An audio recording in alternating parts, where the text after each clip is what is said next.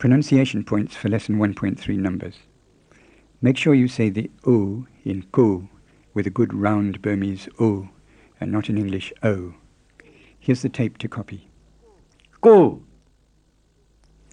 You have to keep the Burmese O distinct from O, like the sound in Bude no. This one isn't too difficult for speakers of British English. It's like the O in awful. But speakers of American English need to be careful to say or like a Brit and not ah like an American.